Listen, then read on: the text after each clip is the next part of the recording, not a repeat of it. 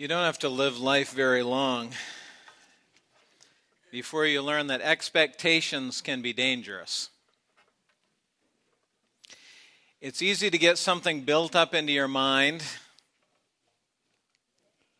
to imagine what you think it's going to be, only to have it play out very differently. Unspoken expectations are especially dangerous. We do that a lot in relationships. We expect that our husband or wife or boyfriend or girlfriend or child or friend is going to do something. We don't voice it, we just expect it to happen, and then when it doesn't, we're utterly disappointed. Expectations. We can do that about people too, or spoken ex- expectations, rather. We can speak them and expect people to live up to them. A few years ago, uh, some private letters written by Albert Einstein were discovered and auctioned off. And among those letters, they were personal letters, and among them was a letter to his wife written in 1914, outlining a list of things that he expected to be done, including that his laundry be in good order every day, that she serve him three meals a day privately in his room that she were to keep his desk in good order and only he would have access to it, and that if at any time he was tired of her, that she would immediately leave the room. It's probably not a surprise to you that that marriage ended in divorce a couple of years after that. We can put our expectations on people.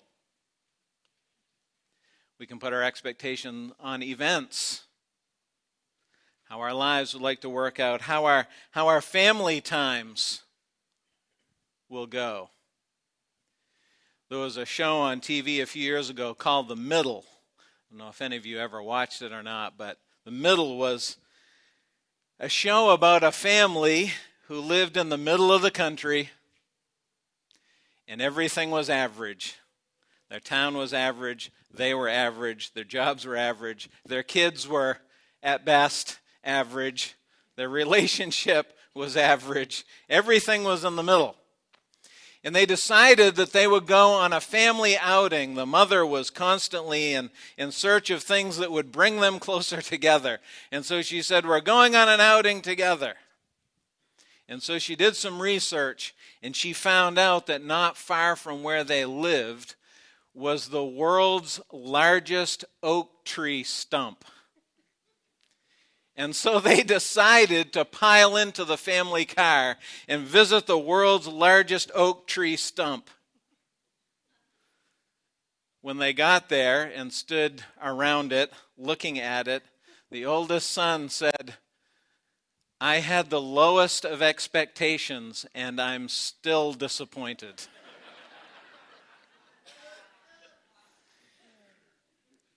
We all craft expectations in our minds, the way that we think, think things should go, the way that we think they should work out, things that make sense to us according to our logic.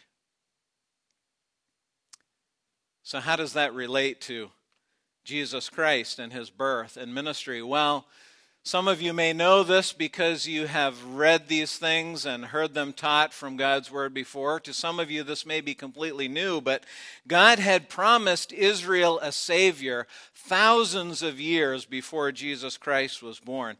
And he was referred to as Messiah, the chosen one, the sent one, the anointed one. And the Jewish people expected him they looked for him, they longed for him for centuries. And over those centuries, they began to anticipate how he would come and what he would look like and, and how, what he would do when he got there. But when he came, he shattered their expectations because his arrival on the scene and his approach to the people around him, and the aim of his time on earth was completely different from anything that they had expected. Often we do the same. In fact, there are millions and millions of people on this earth who have rejected Jesus because of who they think he is. What they think he came to do, what they think he stands for, rather than understanding his true nature and his true desires for us. And over the next three Sundays, we're going to talk about Jesus. And we're going to see that everything about him was unexpected. And instead of being disappointed, as we often are when we build things up in our minds and they don't turn out anything like we think they would, instead of being disappointed, we're going to see that who Jesus really is and what he really came to do and what he really desires for us is so much better than anything we could have ever hoped for.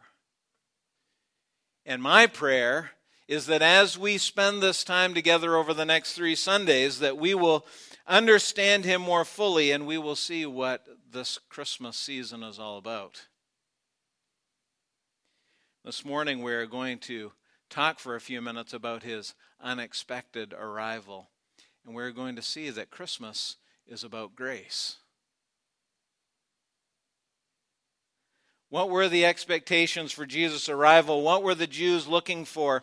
Remember what I said he was called. He was called Messiah, the chosen one, the one chosen to deliver them. But what did they need to be delivered for? Well, you need to understand just a little bit, and please bear with me. I know there's probably a lot of history buffs in the crowd, but there's possible there's more than that who aren't history buffs, so I'll keep it really, really short. Okay? Israel, by the time Jesus was born, had not ruled themselves for over 400 years. If you were to go all the way back into the Old Testament and read the history that is there, you will find that Israel was chugging along and they had their own kings, and a few of them were godly, but a lot of them were ungodly. And because of their sin and ungodliness, God said, I'm going to bring judgment on you if you don't come back to me. They didn't come back to him. Well, they did in fits and starts, and then they would wander away again. And so finally said, I'm going to judge your nation because of your disobedience. And he sent the Babylonians, and they defeated Israel. We read some about that in the book of Daniel. Anybody remember the name Nebuchadnezzar?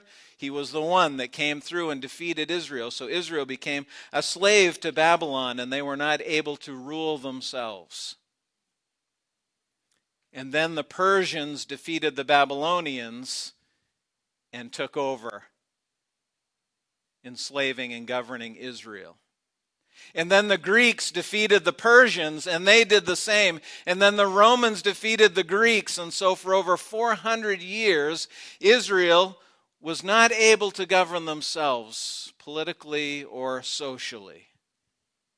One thing they were allowed to do, as long as it didn't end in a revolt against the government, was to practice their religion.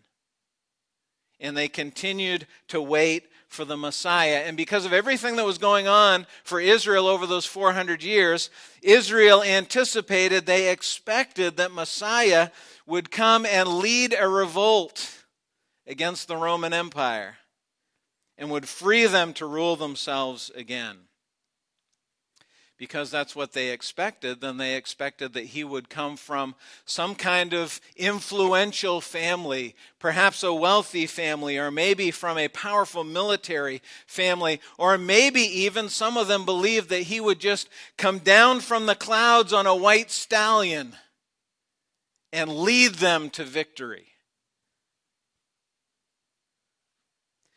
But that's not how he arrived on this earth, is it? I'm guessing that most of you know how he arrived. Follow with me as I read these most well known of verses from Luke chapter 2. In those days, a decree went out from Caesar Augustus that all the world should be, regis- should be registered. And this was the first registration when Cyrenius was governor of Syria. And all went to be registered, each to his own town. And Joseph also went up from Galilee, from the town of Nazareth to Judea, to the city of David, which is called Bethlehem, because he was of the house and lineage of David, to be registered with Mary, his betrothed, who was with child. And while they were there, the time came for her to give birth. And she gave birth to her firstborn son, and wrapped him in swaddling cloths, and laid him in a manger because there was no place for them in the inn. Most of us are familiar with those verses, aren't we? This is how Jesus arrived, not on a white stallion in the clouds. How did he arrive? Let's notice three things from these verses just over the next couple of moments. And Then I want to talk about how this affects how we view Jesus. First of all, I want you to see that he came as a baby, not as a soldier. They were expecting military and political deliverance. And coming as a baby and not a soldier is kind of the opposite end of the spectrum, isn't it? When you think about it. I mean, when you picture a soldier, a great military leader, especially in this context, I picture Russell Crowe. Gladiator, right? What was his name, Gavin, in the movie? Maximus. General Maximus. Biceps for days. Strength in every movement, a booming voice, armor, a heavy sword. That's what we think of when we think of a soldier in this culture. But he came as a baby. A baby is the opposite of that. A baby is completely helpless. A baby can't, baby can't do anything for themselves. Babies can't even hold their own heads up for, what is it, six months? I mean, they're cute, but nobody's idea of a deliverer is a baby in a onesie. And a bib to catch all the drool. That's how Jesus came. See, Jesus did not arrive with the strength of a deliverer. I want you to notice a second thing about Jesus. Not only he came as a baby, not a soldier, but his parents were teenagers, not a power couple. This is actually very typical of the culture at that time. Many people have speculated, of course. We don't know the exact details. But records and historical accounts of the culture at that time tell us that Mary was probably 14 or 15 years old. That's the age that young girls, young women, were betrothed to be married. Now, betrothal is often compared to our engagement, kind of, but much more firm in its commitment. The marriage contract literally had been signed between the families. They were to be married. Betrothal meant they had not been together physically, they were not living together, but they were promised to each other this was going to happen. Mary was going to marry Joseph. Joseph probably would have been a little older, maybe 18. He was old enough to have completed an apprenticeship and to have a trade so that he could support his wife and hopefully one day a family. Because they hadn't been together physically, we know Matthew tells us that it was a miracle of the Holy Spirit that she was even pregnant. That was scandalous at the time, to be sure. That Mary would be pregnant and not married. Certainly for Mary and Joseph, they were no one's idea of important or influential. They were just another young couple among thousands, and they had screwed up. That's what everybody thought. So their baby would be no one's idea of important or influential either. See, not only did Jesus not arrive with the strength of a deliverer, he did not arrive with the influence of a deliverer. He had no position, he had no power, he had no influence. I want you to notice, too, that he was born in a stable, not a palace. Now, a lot of people have speculated about this place, the stable. If you see a nativity scene, you usually see some kind of a pole barn with some hay bales. That may be exactly what it looked like. Nobody took any pictures, so we don't know for sure. In that culture, sometimes barns, stables were standalone structures like that. Sometimes it was a cave carved out of the side of a hill. Actually, sometime, if you do a little bit of studying in this culture in this time period, sometimes the stable, ladies, imagine this, was the lower level of your house. You lived upstairs, and downstairs is where all the animals came in. And I don't mean your little puppy and your cute little fuzzy kitty. I mean the cow that gave you milk, and the chickens that gave you eggs, and the donkey that hauled the cart, and everything else. So, whatever it was, whether it was a standalone stable or a cave or the lower level of somebody's house, it was not a nice place to be. It wasn't clean, it wasn't comfortable. I don't want to be too, too graphic, but it probably smelled like a place where animals spent a lot of time. We know that it was because there was a manger, there was a feeding trough. There was no privilege here. Do you know why? Because Mary and Joseph were poor. And by the way, so was their family. You know how we know that? Because if you're paying attention we read those verses earlier, it said there was a census happening. And the reason why they went to Bethlehem was because that's where Joseph's family was from. And in this culture,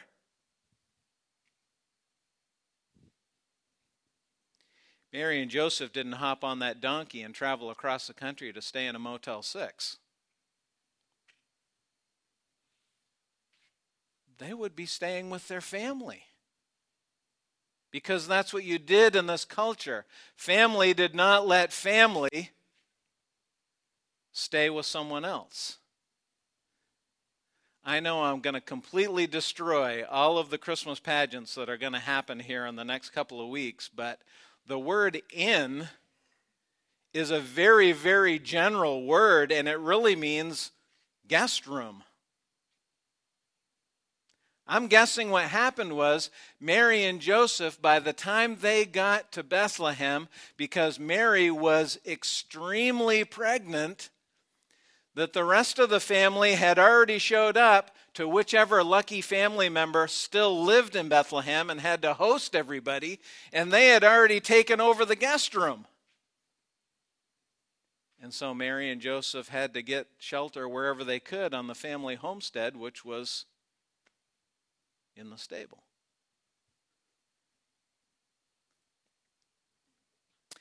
Jesus did not arrive with the money of a deliverer. So, what does this mean? How does this affect how you see Jesus or what you think about who he is or what he came to do?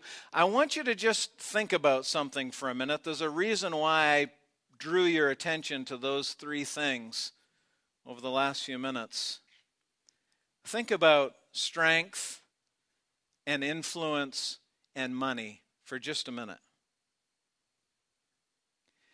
These are the places that we expect deliverance to come from, aren't they? These are the things that give you hope that things can change.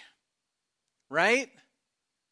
If something is going on in your life, what do you usually say? Well, well, if I was just a little bit stronger, this wouldn't happen, or I wouldn't allow it to happen.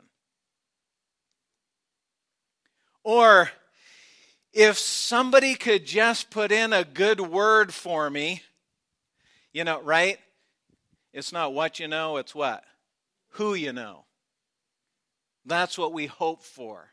Somebody knows somebody who can do something.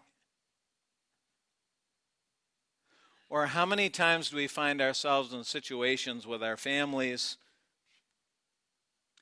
where we say, if I just had a little bit more what?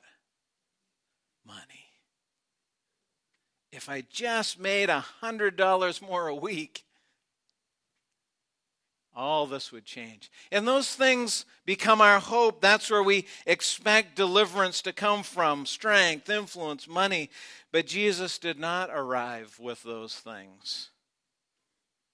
He was not in those places because Christmas is not about strength, it's not about influence, it's not about money. I said it before, let me say it again. Christmas is about grace. Which means that Jesus is where you least expect him. He is not in the palace. He's not in the halls of power. He's not in the bright sunlight of plenty. He's in the dark places. He's in the humble places. And by the way, he comes to you where you need him most. If you read the Bible very much, both the Old Testament and the New Testament, you'll see that there are a lot of names for Jesus a lot of names, a lot of, a lot of titles, a lot of things that he is called.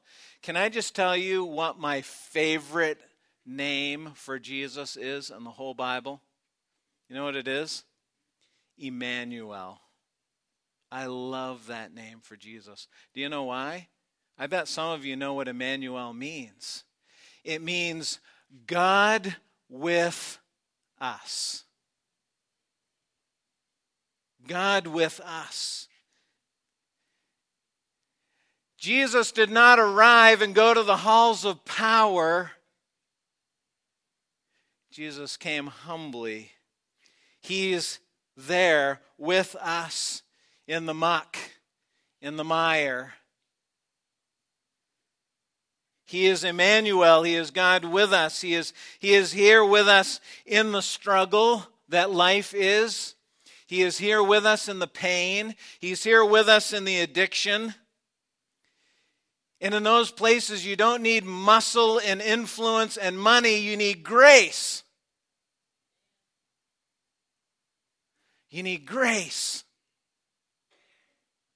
You need what you don't deserve. You need what you can't do for yourself. That's what grace is. You need a second chance. You need forgiveness, or maybe you need a third chance, or a fourth one, or a tenth one.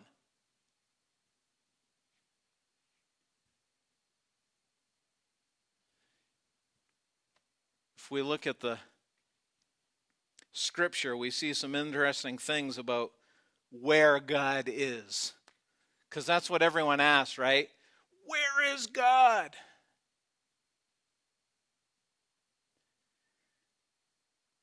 The most familiar verse of the most familiar psalm, Psalm 23, verse 4 says, Even though I walk through the valley of the shadow of death, I will fear no evil. Why?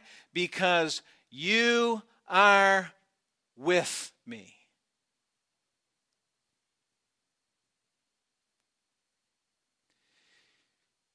You see, when we're standing on the mountain peak, basking in the sunlight, we're not looking for Jesus. But when we're down in the valley, when it's dark, when it's desperate, that's where we find him. He is there. They cause us to realize our desperation. Look down through the scripture, my friends. Where is God? God is with Noah in the ark when the whole earth is covered with a flood. God is with Moses, standing before the expanse of the Red Sea with Pharaoh's army at his back, waiting to destroy him. God is with Samson, not when he is strong and muscly and doing everything he wants to do and being disobedient to the vow that he took before God. No, God was with Samson when he was weak and blind and enslaved leaning against the pillars of that temple. God is with Shadrach and Meshach and Abednego when they get thrown into the fiery furnace. God is with Daniel when he gets tossed into the lion's den. God is with Hosea when his wife is unfaithful to him and goes into prostitution, and Hosea has to go to the slave market and sell everything he has to buy his wife back. And God is with Stephen when he is stoned to death for giving testimony to what God had done for him. And God is with Paul when he is weak and alone in a dank, dark prison cell, writing the book of Philippians and talking about joy. Where is God right now? He's here. He's here in your darkness, in your silence, when you think everyone else has it all together and you're alone out in the cold, the grace of Jesus reaches out to you. And his love embraces you in the silence, in the darkness, in the desperation. Pause for a moment with me and listen to the words of this song.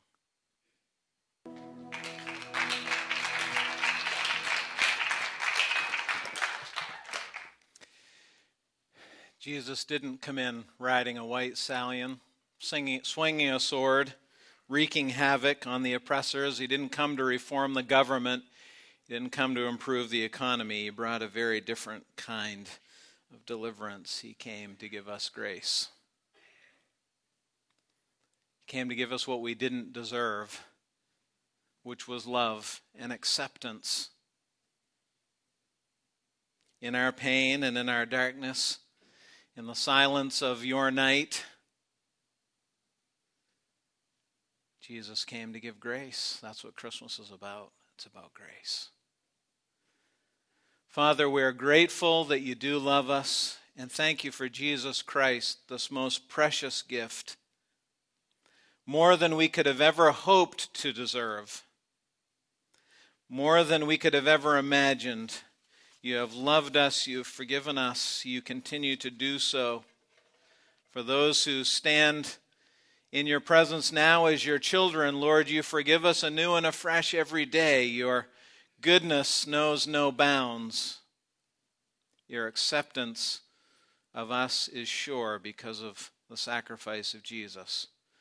For those here this morning who may not know you, Father, may they understand that this gift of grace changes everything. We no longer have to live up to the standard of holiness because Jesus has done it for us. And I pray that each heart would be open to these truths this morning and that your Spirit would impress them deeply upon our souls and that we might not forget them quickly as we leave today. May we know that you are sovereign God, that Jesus Christ is our deliverer, our Messiah, the one who has set us free. And we look forward to the day, Lord, when Jesus reigns over this earth, when it all is under his feet, and all will know that he is Lord to your glory. In Christ's name, amen. Would you celebrate that with us this morning? Stand and sing with us as we close.